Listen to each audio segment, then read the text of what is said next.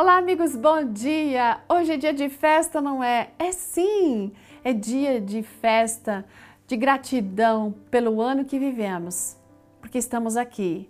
E gratidão porque temos a oportunidade de um novo ano pela frente. Nossa meditação hoje foi escrita pela Angélica Lamborghini Vasconcelos. Angélica, gente, ela é advogada, ela tem pós-graduação em docência universitária, ela ama estar com a família e, e viajar também. Bom, esse é o último dia do ano. É momento de refletir sobre o ano que a gente passou e também nos planos para o futuro. A Angélica lembra a gente que ali no livro de Levítico, capítulo 23, versos 33 a 34, é mencionado a respeito de uma cerimônia religiosa que tem tudo a ver com essa época do ano, a festa dos tabernáculos.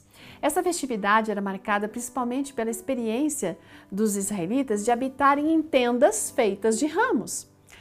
Ele tinha o objetivo, essa festa, de ensinar o povo três lições em especial, pelo menos três, né? que tinha que ver com uma realidade que eles haviam vivido, o presente e o futuro.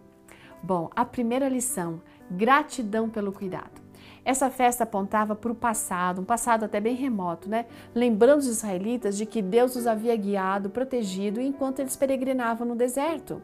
Que eles lembrassem da o maná, água da rocha, nuvem de fogo, tantas outras coisas que foram feitas pelo Senhor em favor deles e assim suprindo ou alimentando a fé deles, certo?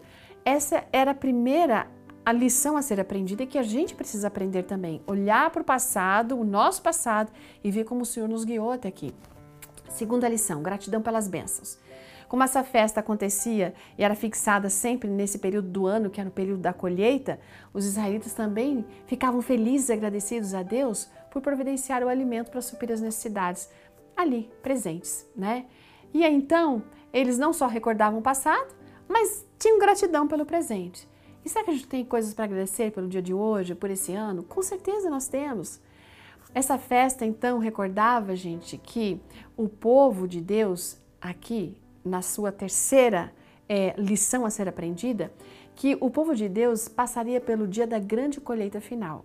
Após peregrinar é, durante o deserto, e todos nós, servos de Deus, passamos por esse mundo que é um deserto, o Senhor da Seara enviará os seus ceifeiros para colher o trigo, para levar os seus filhos para estar com ele. Ali no livro de Zacarias, capítulo 14, verso 16, ele acaba esclarecendo exatamente essa questão da colheita, né? Que os justos de todas as nações subirão até Jerusalém para celebrar a festa dos tabernáculos. Aqui é uma profecia que está à frente, que todos nós estamos aguardando.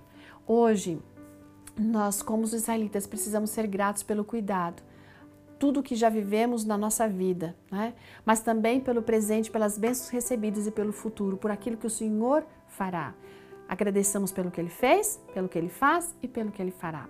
Isso tudo fortifica a nossa fé, para olharmos para o futuro, tendo a certeza de que o Senhor nos, se o Senhor nos cuidou até aqui, não temos o que temer à frente. Aliás, isso são palavras de uma, um parágrafo muito lindo do livro escrito por Ellen White que diz o seguinte: Nada temos que recear quanto ao futuro, a menos que esqueçamos a maneira em que o Senhor nos tem guiado e os ensinos que nos ministrou no passado. Quantas coisas aprendemos esse ano, não é mesmo? Quantas lições, quantas experiências, quanta proteção. Talvez tenha você sofrido com a perda de alguém, mas mantenha o seu olhar fixo em Cristo Jesus que vai caminhar com você em 2021.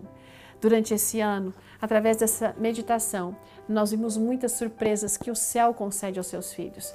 Mantenhamos isso em mente, porque há uma surpresa maravilhosa nos aguardando muito em breve na presença do Senhor, quando Ele voltar e nos levar para o seu reino eterno. Que o Senhor abençoe e guarde, que o Senhor faça resplandecer sobre você o seu rosto e lhe dê a paz. Até 2021.